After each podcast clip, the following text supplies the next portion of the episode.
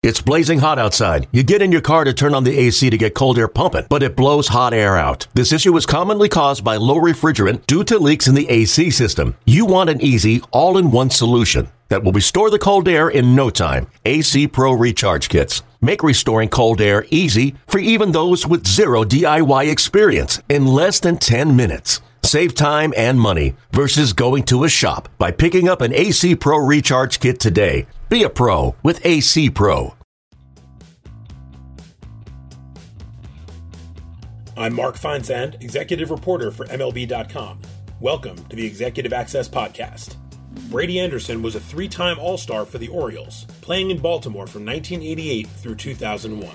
His best season came in 1996 when he hit 50 home runs with an OPS over 1,000, helping the Orioles to the first of two straight playoff appearances. He was inducted into the team's Hall of Fame in 2004, but his Orioles career was far from over. While he had been a presence around the team for several years, he was officially named as a special assistant to Executive Vice President of Baseball Operations Dan Duquette in 2012. He was then promoted to Vice President of Baseball Operations two years later. Unlike many front office executives, however, Anderson's influence goes beyond roster moves and negotiations. The 54 year old can often be found in uniform, assisting players on the field or with their strength and conditioning programs.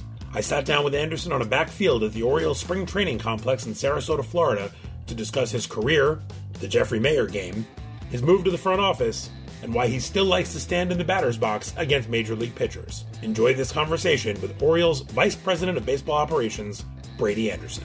Brady, thanks for taking some time. Appreciate it. Thank you. Uh, so you were born in Silver Spring, Maryland, but you went to high school in Carlsbad, California. What was your team growing up? Dodgers and Red Sox. Uh, half my family's from Marblehead, Massachusetts, so they're huge Red Sox fans. My dad's family's side of the family's from Los Angeles, huge Dodger fans, and then the common bond was they were both Ted, both sides of the family are huge Ted Williams fans. And I read that you had the poster on your wall. I had the poster. Right. That was one of the gifts I had. So I had the you know batting, all the zones, right? You know, uh, um, discipline at the plate was something that was ingrained at an early age. You read the science of hitting. Um, first lesson: get a good pitch to hit. You know that he's one of the greatest, and you're looking at his on base average compared to others. He and Babe Ruth, you know, they stood out so decidedly. Um, based on their on base averages. So that became what I wanted to be. As from a very young age, I viewed getting on base as the most important thing I could do. It served me well. Uh, you get drafted by the Red Sox, 10th round of the 85 draft. Less than three years later, you're the leadoff spot on opening day uh, in your big league debut. What do you remember most about that day against the Tigers at Fenway Park? I remember quite a bit, actually. My dad and my uncle were in the stands. Sort of a hectic day. It was a day game. I don't remember sleeping that well the night before. And was facing Jack Morris. So I remember my first at bat. The first pitch the, that I ever saw in my big league career was a was a high breaking pitch. I thought it was way too high. It was sort of the the umpire let me know I was a rookie and there was a veteran on the mound right away.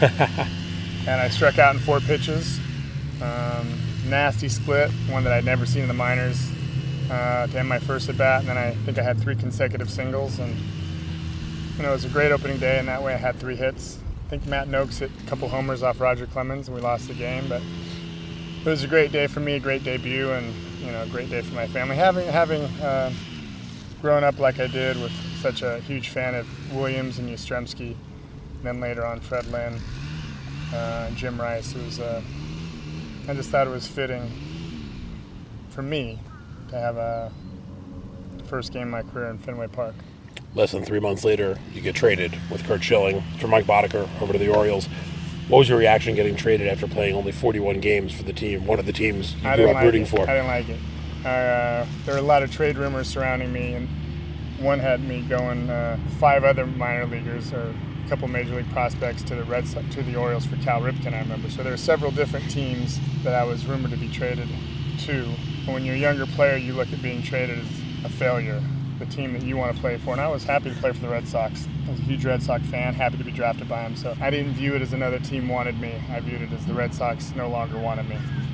And then I continued to struggle um, after having zero struggles in the minor leagues, getting through the minor leagues without even a slump. So that was rough, but then it turned out to be the best thing ever for me. And, uh, you know, I'm an Oriole, that's for sure, certain. Uh, that's my team. That's who I want to be associated with, and I never wanted to leave there once I establish myself as an Oriole. Fast forward five or six years, you're having an outstanding season. 1994, the Orioles are 63 and 49, right in the thick of the playoff race when the strike happens. What was that like for you and your teammates to see that season cut short? I don't remember that much, to be honest. The seasons kind of blend into each other. I do remember going home thinking I'll be back soon. Did never thought it was going to go. That was going to be the last at bat I had. I was in the middle of I, that. Really bothers me because I like the consistency of my individual career from '92 to 2000 uh, to 2000, so a good nine-year stretch there. And if you didn't know that we had a strike and then a lockout, that bothers me because I think I only missed one or two games in 94 and 95. But look, I played 112 games and 143, so that like crushes me. And I like projecting my numbers for those two years and would have liked to see what they would have been if I had 700 at bats, not whatever I had, 450 and 550. Um, I don't remember much more than that. Anderson's 1996 campaign was statistically the best of his 15 year major league career, setting career highs in average, RBIs, and home runs. In the final game of the regular season, he slugged his 50th home run, becoming the first member of the Orioles to accomplish that feat. Let's take a listen. Oh, yeah. High in the air to right. This has a chance. This has a chance.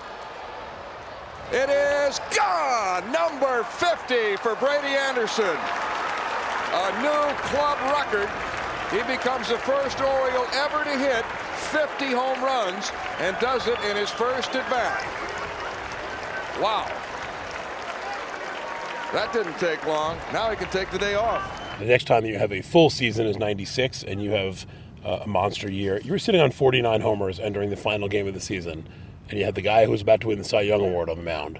Was it satisfying to be able to hit number 50 against the best pitcher in the league that it year? It was great. Uh, Pat Hentgen became a teammate of mine, but he was a mortal enemy when he wasn't a teammate. And early on in his career, they went out to get him when he was facing me, and he was screaming at his pitching coach like, "I can get this guy," and I could, I could see what he was. You know, he was kind of like he used to have his hat pulled down and give me that look I didn't like, and he used to get the best of me early on. But um, I started getting the best of him. I liked that kind of direct competition where I knew he was coming at me and I was coming at him, and I hit him really well that year.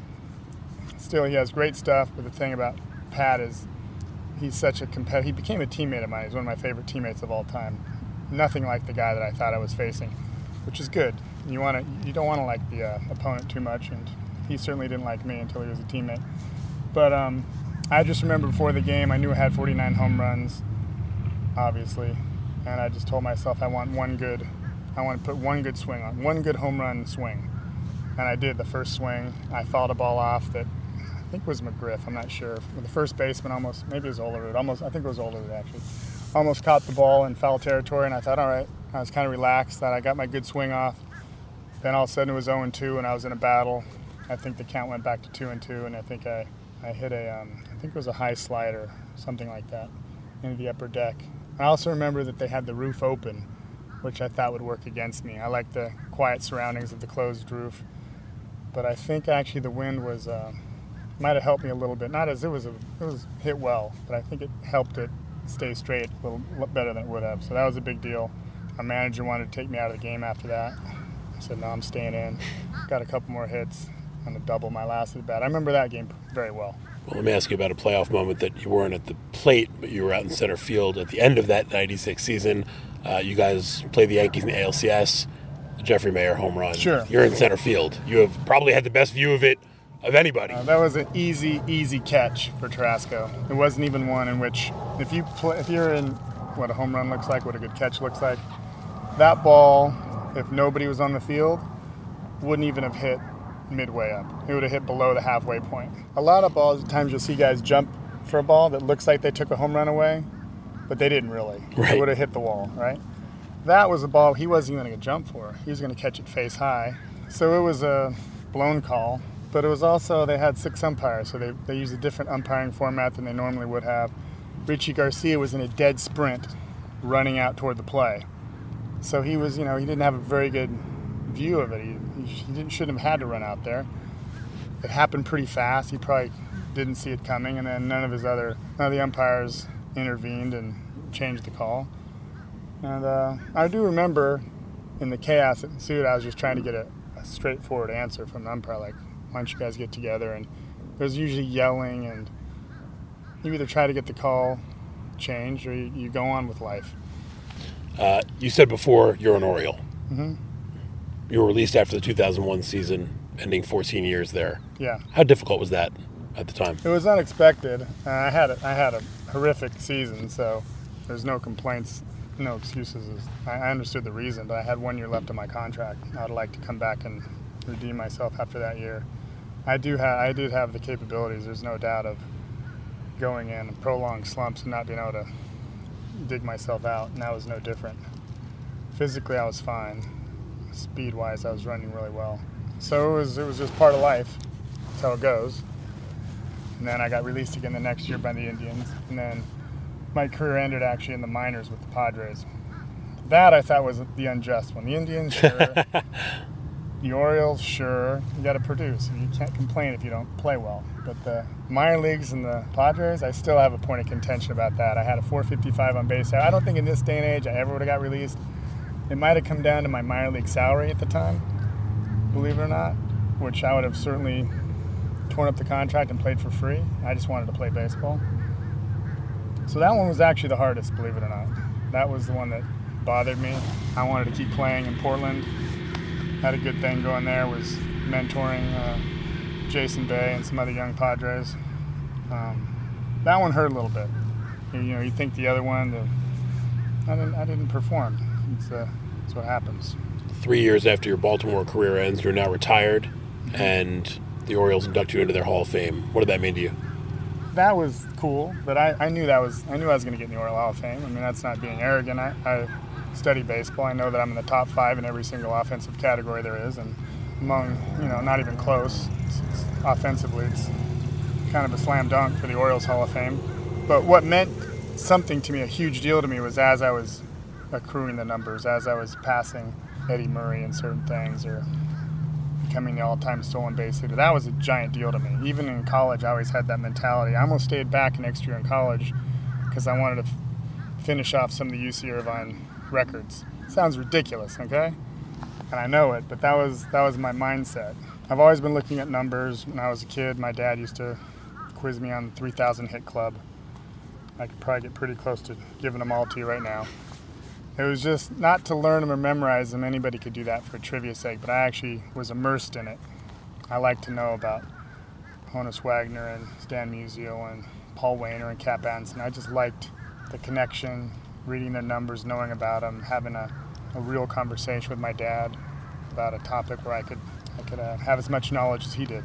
When you retired, did you think I'm going to stay in baseball in some form or fashion? Definitely not. I was convinced I would rebel against that. My dad would always say, "You should coach, you should manage." I'm like, "There's no way. There's no chance of that happening."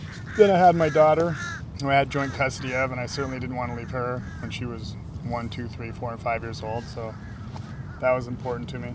It was interesting that, but my experience in AAA led to my post baseball career because when I went to AAA, you know, 39 years old, I think, after 15 years in the majors, I was never big on um, seniority.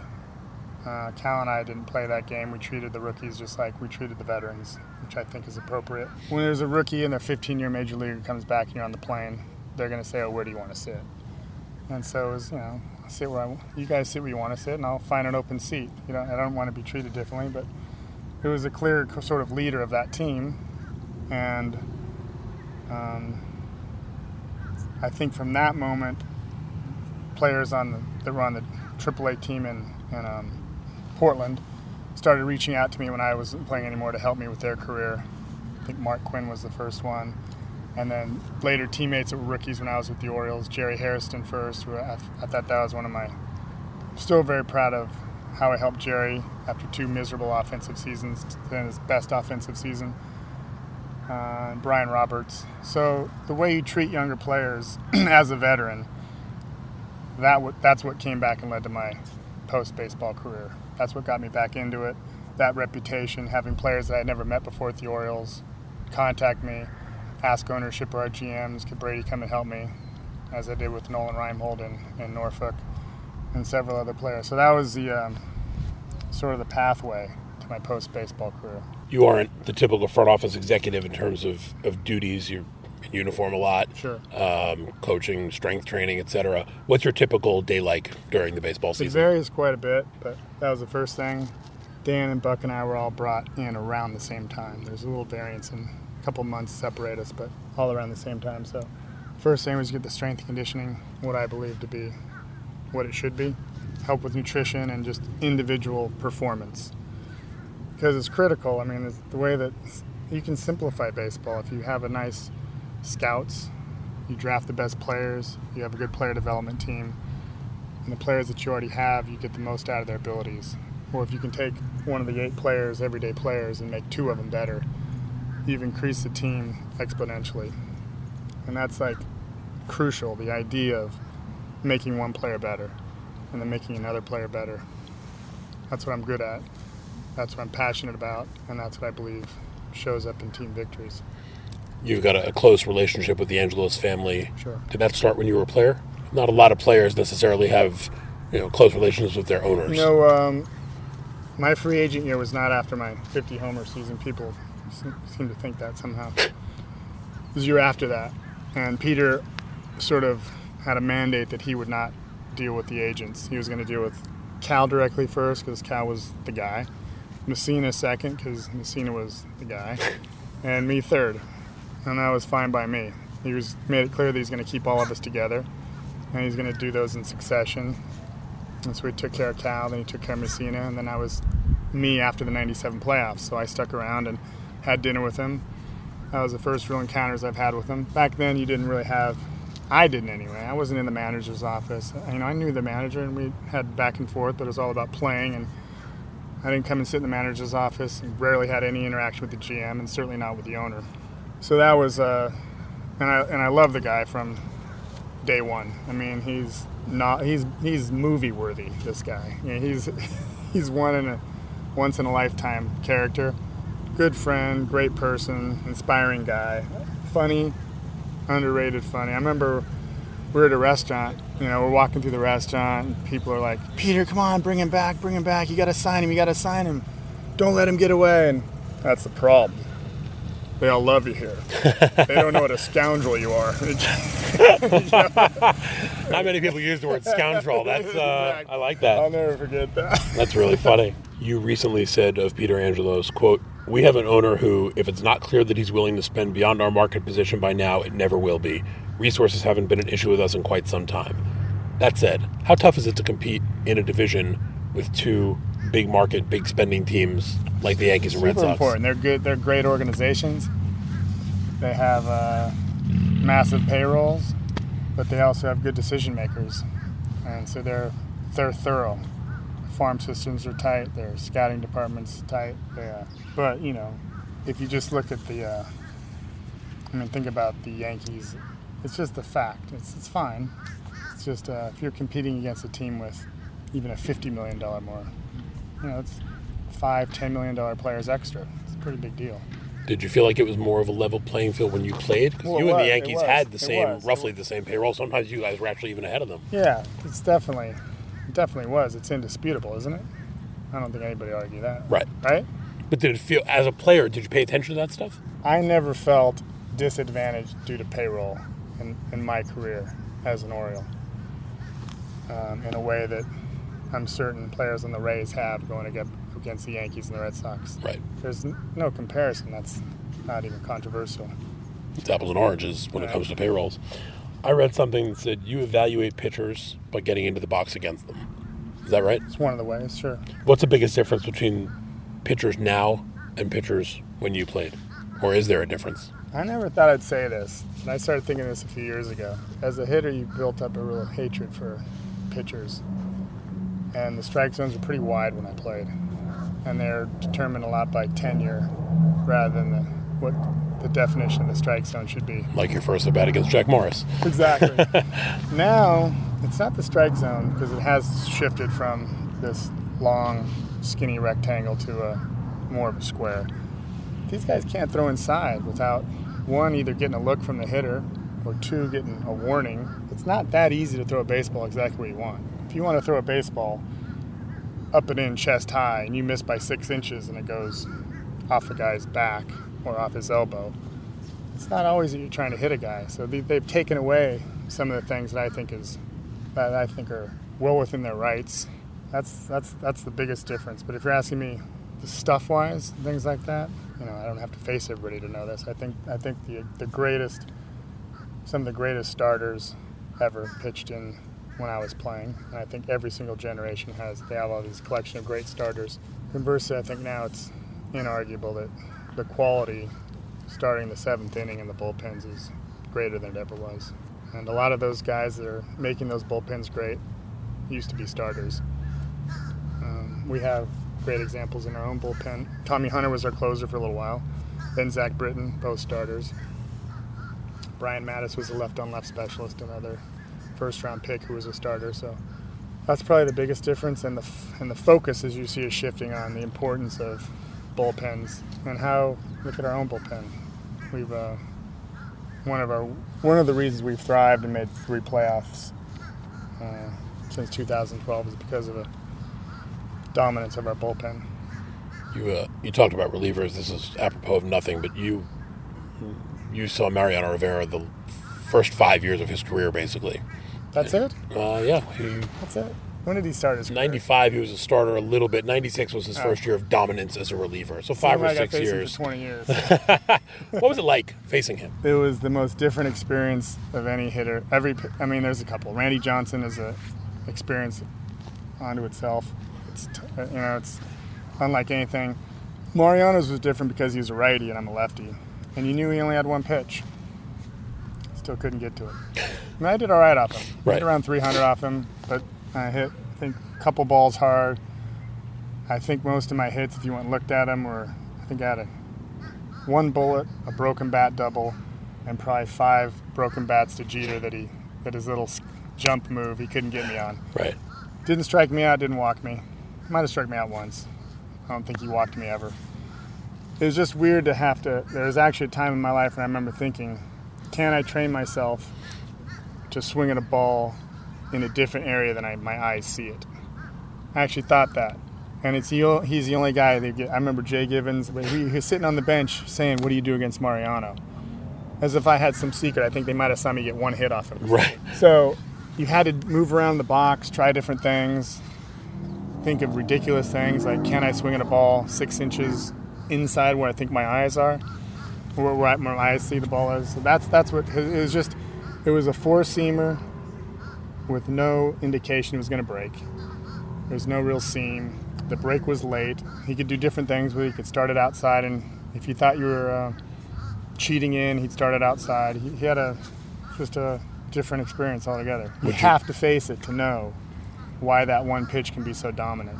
Would you bring a like an old bat up with you, knowing that there was a good chance Oh, it was going to break? That's, that's funny. I don't, know, I don't know if you heard that story or not. I did not. Alomar and Palmeiro used to have this bat called, they nicknamed Stumpy, specifically for Mariano. it was 32. I used a big bat. I used 34 and a half inches, 34 ounces, and I choked up. But they had 32, a 32 inch bat. I think it was 32, 32. It was just a, you know, it was a tiny little bat. And a lot of guys use smaller bats now, but that was an exceptionally small bat, 32, 32. I didn't ask him. Normally, protocol you ask somebody, but I'm like, whatever. I'm not going to break Stumpy. he got Stumpy. I took him up. I took him one time. I think I choked up too, and he still broke it. Wow. It's just a hazard of the job, right? It was different. 2012, the Orioles returned to the postseason. First time since you were there in 1997. What was it like to be? You were you were now part of the front office. What was it like to be a part of that ride to see Baltimore rejuvenated as a baseball town again? It was great. I mean, one thing about Baltimore, the fans are awesome. They love baseball. It was just nice to see them excited again. I was used to playing in front of packed houses all the time, starting in '92. A lot of sellouts. I had to move in extra stands in the playoffs. Seeing all that orange, it was loud. It was loud. It was great. The fans were excited. It's a big deal. Felt like uh, that, that's the that's the thing too about Baltimore is you, you want to give the fans. The fans are proud of the Orioles there. It's a long, they have a long tradition, long tradition of great players, world championships. So uh, it's a baseball city, and that was that was fun to see us return. You've worked with Dan Duquette for a long time now. What have you learned most working with him? I like working with Dan. He, uh, because it's more of a collaboration. It's never been that sort of mentorship. So we kind of talk as equals, and he has New England roots, Red Sox roots. We have a lot of. He loved Ted Williams. So I think that was that that what you mentioned earlier about that um, chart on my wall. I casually, I remember I was at dinner with Dan the first day that he got hired. He, I was just casually telling him a story, story that you mentioned earlier about. About a half hour later, he said, "Your uncle really got you that chart for Christmas, huh?" Still still, thinking about he it. Still had that. And you used to travel around with the Science of Hitting book, right? I did all the time. Yeah. You once said it drives you crazy when people try to tab some executives as sabermetricians and some as quote unquote baseball guys. Oh, When were you first drawn to analytics? I mean, obviously you you when I was a kid. talk about numbers a lot. Yeah, I always knew the importance of on base average over batting average. Always. Based my career on it. Had to oddly defend it sometimes. I mean, there there would be real situations, real situations, where I had greater power, higher on base average than the people that they wanted to come hit leadoff instead. I mean, even up to that 50 homer season, I was still they still were talking about moving me down to sixth. It seems, you know, I was in my prime, I was around 390 on base averages, you know, for a long period of time. So it was, I was always drawn to that, the slugging average, um, the on base average. Those are what you had. The ERAs back when I was a kid, you know, more important than the wins. Um, so I, I've, I've embraced it. You have to embrace it. You try to embrace the best ideas that men have, right? Men and women have. I mean, to, to deny the best ideas that people have, you're just proving yourself to Stubborn. not be paying attention. You know, I gave you a casual example earlier about, about pairing different, comparing different generations with war, which is futile. I think one of the things I'm good at. Every, I think one of the things is I know what I'm good at and know what I'm not good at. Think I'm good at seeing what's right before my eyes. Some people aren't. It does help to have in my. I do use my baseball experiences. How I was improperly coached is a big um, reason why I coach the way I do being super careful to not demoralize any player, cut into their self-esteem, knowing that even if you're telling them the right thing, if it, if it they don't believe in it, it's the wrong thing. It's a pretty simple notion. Knowing that there might be reasons why uh, a Greg Maddux or Randy Johnson do uh, particularly well with guys on base, just as an example. I've been on second base, bases loaded with Randy Johnson, and watched him sit at 93 the whole game. Now there's bases loaded, no outs, and for the next 15 pitches, he's 98. Back to 93, start off the next inning. So there are certain reasons it would be hard to figure out definitively, especially in small samples, why that might be so. Why why certain pitchers ERAs might consistently be lower than their FIP, right? That's why I just it's just fascinating to me to combine the two, to know that there's analysts out there who are continually trying to find better ways to make predictive analysis, to give you that the most perfect portrait, like I said earlier, that you're looking for. I, I just think that's interesting. Ripken once said you've always had a much more advanced concept of cross training, plyometrics, your diet. He said you're ahead of the curve. Did all that just come naturally to you? Did you study it? Did you have to learn about it? How did how did all this come No, about I for you? immerse myself in it. Again, sort of things happen by some things happen because you seek them out. I sought them out, and I also was lucky because the European track team trained at UC Irvine. So this is even as far back as when you were in college. No, Well, it was no, it was right when I left college, and so there were world class decathletes and long jumpers and sprinters on the track at UC Irvine, and I was walking down the track. At this time, I, I think I was. I don't know if I was in the majors or just about. A couple couple track people knew who I was. I think the local ones, just that I was a baseball player. You'd work out there in the off season. I was going to the baseball field, Okay. and a couple guys said, "Hey Brady, uh, want to run some 200s with us?" They were like, one guy named Christian Akabusi who won a silver medal in the Olympic. They were training for the Olympics. Right. Another one was Jay Thorson, who was uh, one of the elite American decathletes. Uh, world-class indoor sprinter named Marty Krulee and a German triple jumper. I don't know his name. Want to run some 200s? Sure. I don't have any spikes. They handed me some spikes, and that was it. From that moment on, I always wanted. I, I had already hired a, a uh, sprint coach for technique. I had hired one, but to really push it and to immerse myself in the track world. That, that, that gave me my education for training. Watching these guys like a Daley Thompson, two-time gold medalist in the decathlon, which was that was my dream as a kid. If you want to know my dream, to be a decathlon. I wanted to win the decathlon a gold medal. By the time I was 17, I'm like, hmm, I don't know how to throw the javelin, discus, or any of these things. I don't know how to do any of the events. I can run. I could probably think about something else. so, but that was the uh, foundation um, to, to be around a, a group of people who, one, they're intelligent because it's this individual sport. And I think they have to have a certain level of introspection and devotion to be able to go out and train on your own. Two, to fight for hundreds of seconds, inches. You know, it's a purest sport. It's there's no. It's pretty objective. It's a great. It's you know, you watch boxing. There's arguments. You watch, you know, the Olympics. They're judging. Track and field is pretty pure. Who runs the fastest, jumps the highest, throws the farthest. It's great. But they fight for every single thing they have. They know that you can't be lazy. You can't take off. And so that mentality suited me. And it laid the foundation for helping people get stronger and faster and, and showing them the benefits, how it crosses over into their own sport. How'd you do against the sprinters? I got crushed that first day. I mean, I came out, I was beating them all after 40. They knew how to run and they knew the energy system involved in 200. Got eaten alive. Finished last. Did the next one in five minutes rest. Finished last. Threw up in between two and five. Came back for number six. But the next off season, I was I was on that, and I entered an open track meet, and that decathlete that I mentioned was in there, and I ate him up in the 200. That must have felt good. Ran him. Well, yeah, because there's progress. Again, it's I didn't care if he even won. You're, I'm still running. You're still running against the clock. That's Right. another beautiful thing. You know, you're still you'd still rather run a 22 second 200 and finish last than run a 23 second and finish first. That's that's what I like about it. It's always a competition against yourself. Buck said that the trust you build with your players is one of your greatest strengths. Do you think there needs to be more communication between front office types and the guys in the clubhouse? Or do you think there's a separation of church and state, so to speak? No. Well, again, it's just how you view me. I don't. I'm not front office type, whatever. And I'm not. You work in the front office. Yeah, it's just, I guess.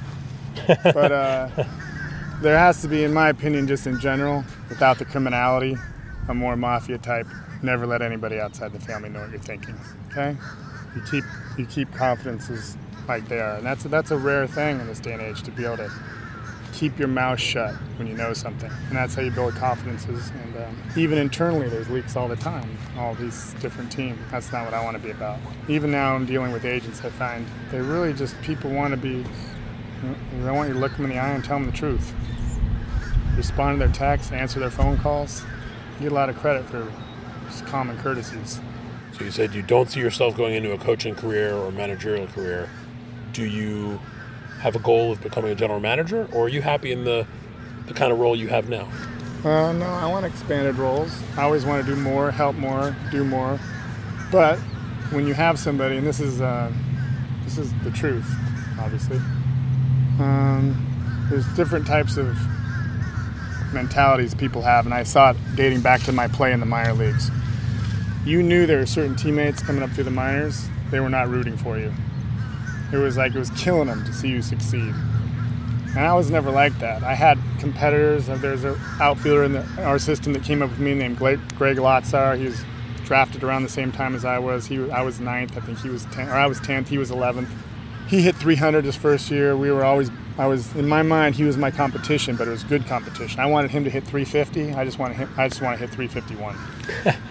um, that's what it was. You know, you get it. There's a group of players. You know, they love it. Oh, I'm hitting 200. So what? This guy's hitting 190 or and when I got to AAA the first time, I could really sense that my own teammates were sort of, they weren't like supportive, like a real team would be, you know? Conversely, you take that, there's only 30 of these GM jobs in the, in the world. They're super hard to get, they're hard to keep.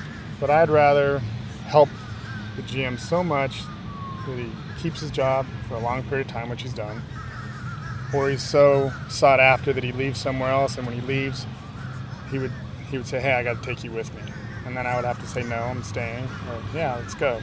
That that would be much more appealing to me to help the people so much, and to not worry because there are people that are probably hoping I mean, as crazy as it sounds, there might be people that if the team fails, they're next in line. I don't want to do that. It doesn't do anything for me. Vice President of Baseball Operations, Brady Anderson. Appreciate the time. It was a lot of fun. Many thanks to Brady Anderson for taking the time to sit down for this week's episode of Executive Access. The Orioles are in one of baseball's toughest divisions this season, but with an explosive offense starring Manny Machado, Adam Jones, and Jonathan Schoop, and a retooled rotation featuring Alex Cobb and Andrew Cashner, Baltimore has high hopes for 2018. Our next episode will feature a conversation with White Sox Executive Vice President Kenny Williams. We'll discuss his decision to pursue baseball over football, what it meant to him to become only the third African American general manager in history, his memories of Chicago's 2005 World Series run, and why the team's current rebuilding process has breathed new life into the job for him. You can search for Executive Access on Apple Podcasts or wherever else you listen to podcasts. So be sure to subscribe and enjoy these conversations all season long. If you like what you hear, leave us a review while you're at it. We always appreciate those. And be sure to spread the word and tell all the baseball fans in your life about Executive Access. Until next time, I'm Mark Feinsand.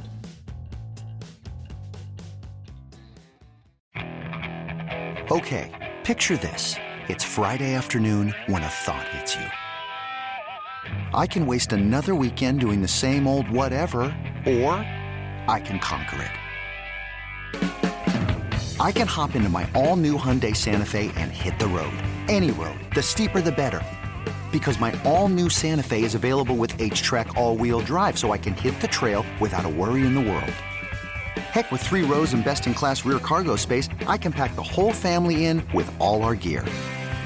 We've got available dual wireless charging for our phones, so we'll never lose touch with civilization, and we won't lose touch with the primordial power of Mother Earth. So, which is it? Waste the weekend or do something a little more epic? And conquer it in the all new Hyundai Santa Fe. Visit HyundaiUSA.com or call 562 for more details. Hyundai, there's joy in every journey.